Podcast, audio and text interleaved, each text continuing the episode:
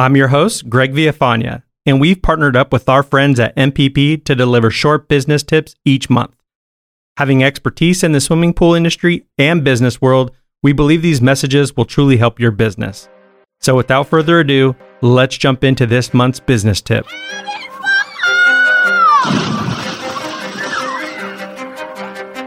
Welcome to your go-to podcast for the pool and spa industry. My name is Kyler Rasmussen. And my name is Greg Viafania. And this is the Pool Chasers Podcast. All right. Well, thank you so much, Chad. Appreciate you taking the time to be with us here today. How you doing? You bet, man. I'm doing great. Great. Good to see you again. Very good. You climbed any crazy hills or mountains lately?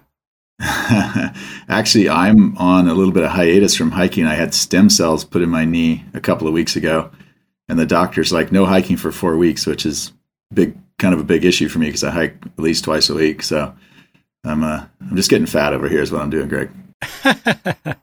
Right. Yeah, same over here.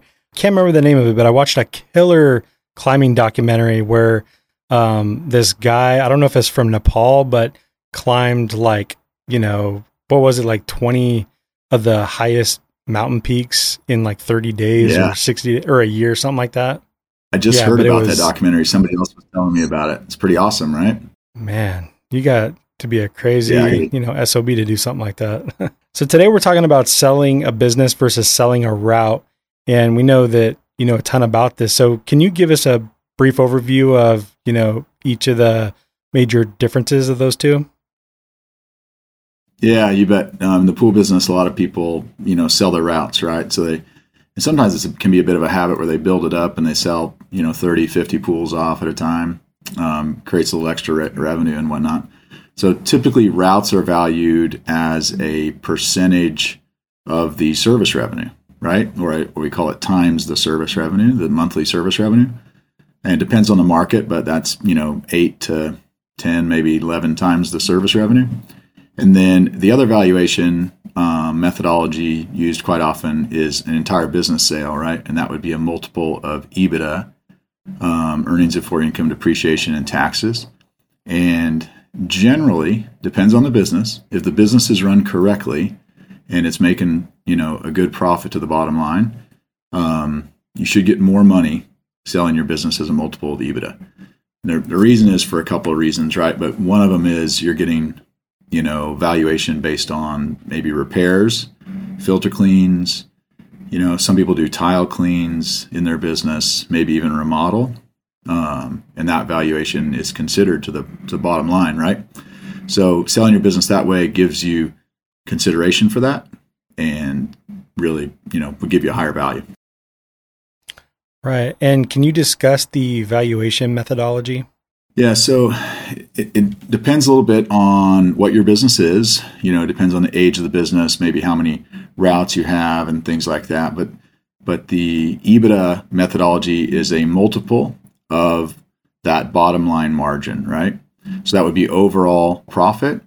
And the advantages to doing that is a couple of different ways. One is you probably get a little bit of a higher price. Like I said, if the margin is run correctly in your business. And a pool business should be, you know, probably putting 16, 18% to the bottom line on average. Maybe some parts of the country can be a bit higher than that, but that should be average if it's run correctly. There's also some depreciation capture of the fleet. So if you have a good fleet of vehicles, you're getting some depreciation capture at that point. And the reason that companies are willing to pay a bit more if they're, you know, buying it off of that methodology is, you know, for those reasons. You've got an existing fleet that they're going to take over. You've got employees in place. If somebody's just buying a route, let's say you're selling 100 pools, you might not have a technician that goes with that, right? So the company buying that route then has to cover those pools, which essentially makes the value less, right? But if you're buying an entire company, you're getting the technicians, you're getting the employees, you're getting the fleet, and the marketing methodology that's already in place for that company, whether that's branding, or whether that's, you know, just things like presence on Yelp or, you know, whatever that might be.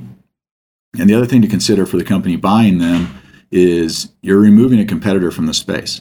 So if you just buy a route, for instance, and roll it up into your existing business, and the competitor still continues forward, then you're not removing a competitor, and you know it's just not worth as much. The value isn't as high because of that. Right. Thank you. Even on a route sale, maybe you have a situation where a company is getting out of the service business, but they want to keep maybe their remodel business, or they want to keep some other portion of their business, maybe a marketing agreement or things like that in place. So the difference between buying somebody in whole and taking over their LLC and their kind of aged LLC and things like that versus just taking a piece of it, essentially it ends up on that bottom line. Like what's it worth? What's the value worth?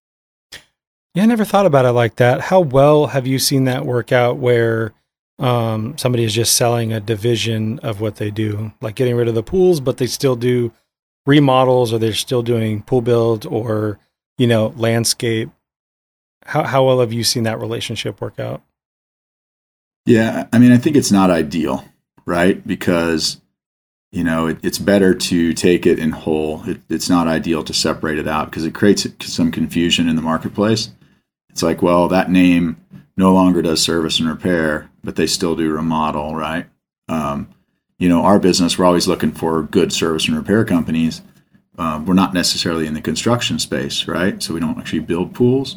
But if somebody has those divisions and it's clearly delineated, maybe even named slightly different, that can work. But if somebody is saying, hey, I just want out of the service business because it's a lot of hassle and, all the joys that go with cleaning pools, but I want to continue building pools, or I want to continue remodeling pools, it can work, but it can be a bit messier, unfortunately. Definitely. And what all is considered when looking into the companies? The things that make a big difference in price, I think, or in value is, how are customers being billed, right? Are you billing your customers in arrears? In today's world, almost no companies bill in arrears anymore, and if a company is billing after the fact for their service, it's really hard to realign them initially with normal billing practices. So I always tell guys that are looking to maybe sell their business, it's make sure that your billing aligns with modern day billing practices, right? Bill in advance and have them on auto pay.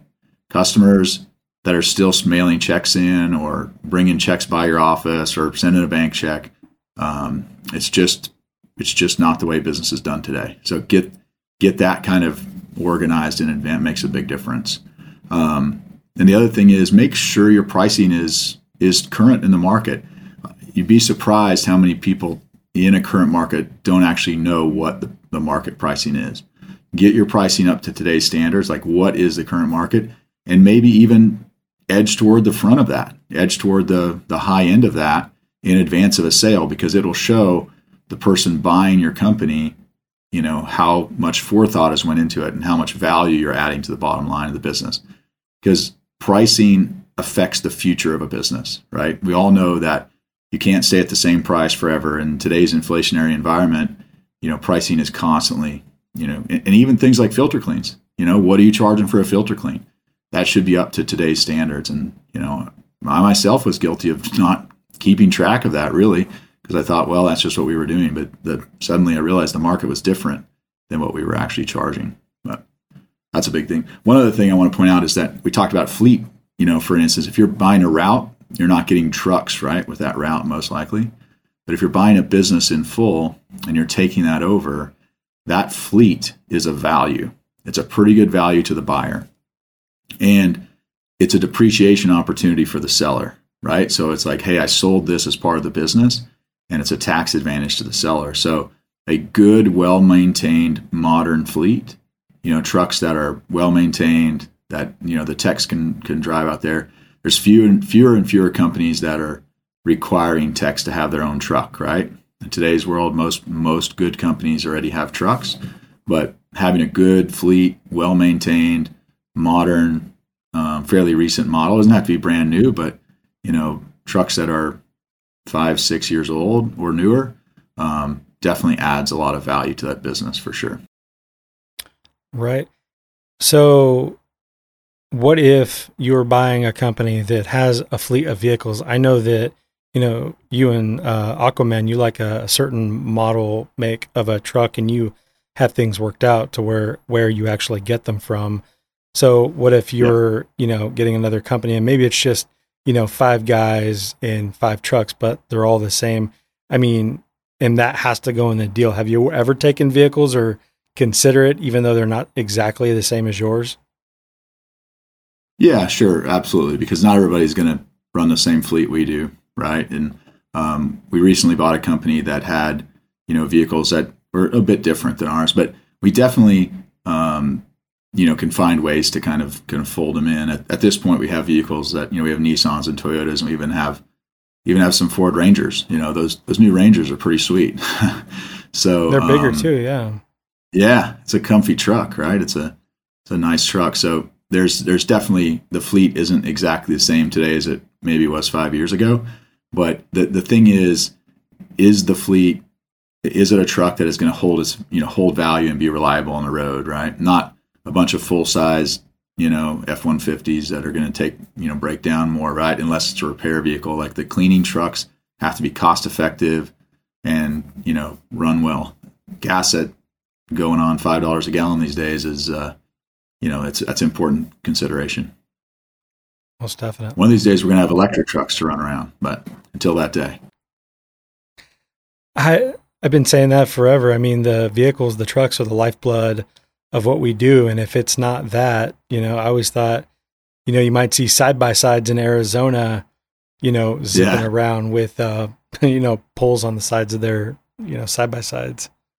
How cool would that be? That'd be a great branding for a pool company. Let's get a bunch of side-by-sides out there cleaning. I thought it would be attractive too.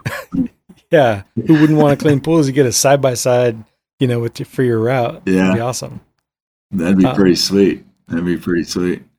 So but that brings up another point, like, you know, organized employees, right? Like how good are the employees organized on the routes? That's something to consider too, in advance of maybe wanting to sell your business, you know, having the routes very tight, right? Do a good job of that. Cause that's a consideration as you value a business. How efficient are the routes being run? You know, is somebody cleaning a pool in Surprise and then driving over to Mesa, right? You know, it's got to be cost effective and the route's got to be tight. Yeah. In terms of the technician, is there any way you found to actually like vet a team before taking them on, just to kind of, you know, I might say that they're all, they all have a certain skill set, but you know, you might have different thought on that. You figured out a way to do that? Yeah. I don't think there's any silver bullet on that, unfortunately. I mean, we do a lot of HR, you know, due diligence, if you will. So kind of going through the list and, you know, making sure people are legal and things like that. Our company, we only pay W-2. So, you know, everybody is going to be a W-2 employee and they're all going to have taxes taken out and things like that. So we have to make sure that that's all above board. But it is, you know, it's one of those things if a seller is, you know, loves their technicians and maybe they don't kind of fit in the new business. That's always a concern. So, but a lot of that's in discussion with the seller. It's like, hey, how are these guys, you know, and you just go down through the list, like tell me about this guy and tell me about that guy. Right. So you can kind of like figure that out. But you know, if somebody's looking to sell their business, it's important to have technicians that are, you know, good quality employees, I guess. Yeah, definitely in these areas too, I'm seeing a lot more, like service companies, like service wide, not just in the pool industry, but they're doing a lot more in terms of background checks, credit checks. They want to know, you know, like everything, because you're going inside their garage, in their house, in their backyard. And there's been too many incidences where, you know, a crime has been done and they think it links back to, you know, the company and, you know, who's to blame, yep, you know, for hiring somebody with this, you know, criminal background. And I know what it's like, you know, to be kind of desperate sometimes and want and need to just hire somebody that kind of knows what they're doing. But sometimes you got to like slow your roll and do the right thing and hire the right people. Yeah. You know, we put certain things in place that help protect the company and the employee, right? And those are important. But also, we've moved more and more to this thing of building bench players, right? Training guys up, hiring for attitude and professionalism and, things like that, as opposed to, I've been cleaning pools for 10 years. I understand how to chase leaves and lower pH, right? So, we've looked a bit more into that. Hey, look, let's hire more for personality fit and, a good employee and build that bench from within. And I think that's something when we look at businesses to buy, we're kind of looking for what is their hiring methodology? What are they using for that? Are they using any hiring checklist or like you said, is it just, hey, this guy can swing a net, right? So exactly. I think today's world, it's hard to hire no matter what. You got to have good benefits and all those things and try and attract good people. It's the bottom line. Right. Yeah. It's not cheap getting people these days. That's for sure. Yeah. So how can companies drive the value of their pool business higher? Yeah. It's those things I was talking about earlier. I think, the big thing right now with this inflationary environment is make sure your weekly service price is priced at the market or maybe edged toward the top of it. And if you're still including chemicals, take a serious look at how you bill. Most people in the Phoenix Valley now are no longer chems included. They're charging for that in one way or another, whether it's by the bucket, selling a customer a bucket of chlorine by the tab, however that is. It's so hard to really know what chlorine price is going to be in 6 months, right? So things like that allow evaluation to be cleaner because there's less guesswork. It's like, this is what the service really is. And then the chemicals are billed that way. So, that's probably the biggest thing, that and along with methodology of billing, like get your customers on auto pay, get them billed at the first of the month, makes a big difference on, how many customers are going to stick with them through the transition. Right. So those are the two things I think that everybody can do. Not everybody can go out and buy a, brand new fleet of vehicles or anything like that. And I don't think that's necessarily the most important thing, but I really think that pricing aspect and getting it right to the market, really, really makes a big difference. Yeah. I couldn't agree more. If I was looking at, a team, I would value, if they're charging these, customers correctly and, how well the team does, as like technicians and different things like that over a fleet, because a big company like yourself already has those relationships in place where, you can get somebody set up in a new truck and things like that. But, being aggressive with getting the right customers for the right price, that's not an overnight thing. That's going to take you time, and that's going to cause you to change things right here and now as you're going to bid the next pool, is making sure that it's clear that, the price can drive up, because of the, chemicals and things like that. Things, even something as simple as a fuel surcharge, right? Everybody's charging fuel surcharges on everything that they're selling me these days. And, we've just kind of adopted that as, hey, we have to, the fleet, it consumes fuel. It's the bottom line. And, we have to protect that. And, we'll have a customer that doesn't like that idea, but for the most part, people understand. If you just say, hey, look, what, go look at the pump. What was gas, a year ago? What is it today? There's just, the reality is as a service company owner, you've got to protect that. And you're doing right by your employees, by the people that work for you, by your good clients, by putting something like that in place so that you can protect the other items of your business. Most definitely. I mean, just the cost of business alone, not that you really need to like explain that much of it, but the service, how much you're charging for service each month, that's keeping the business alive. That's, air conditioning in the office. Those are your marketing dollars. That's, if you're actually paying your, employees as employees, W-2 and have health benefits. I mean, it's expensive. At the end of the day, you're not making as much as they might think you are. you're charging $100 yeah. per pool, you're definitely not getting $100 if you're running a legitimate business. Yeah. Yeah. We always, you know, I know at Aquaman, our big goal is to always be thinking about pricing as to how we can also support our employees. So some of the best health benefits in, you know, in the industry, I think, and, you know, things like good trucks and, you know, work-life balance and things like that are really important to us. But you got to charge for that. You can't be on the bottom end of the market, because if you're going to be on the bottom of the market, you got to work your people to the bone, and that's just not who we are. Yeah, I love that. And I think that customers know that. I just don't think that people in the pool business have done the best job, you know, in explaining our value. But as you learn your business and you know your value, it gets easier to kind of make that sale probably. Yep. Yeah. And I think really in the last few years, I think the pool industry is coming up to that. You know, I've seen some very good positive changes. You know, I mean, things like service calls. People never used to charge for service calls, but your heating and air company, your plumber, they always charge for service calls, right? Like, yeah. Oh no, my air conditioner's down. Well, here's the service call fee, and then we'll go from there. Pool companies didn't used to do that, you know, but in the last few years, the people I talk to anyway, 75% are charging service calls now. Makes total sense, you know?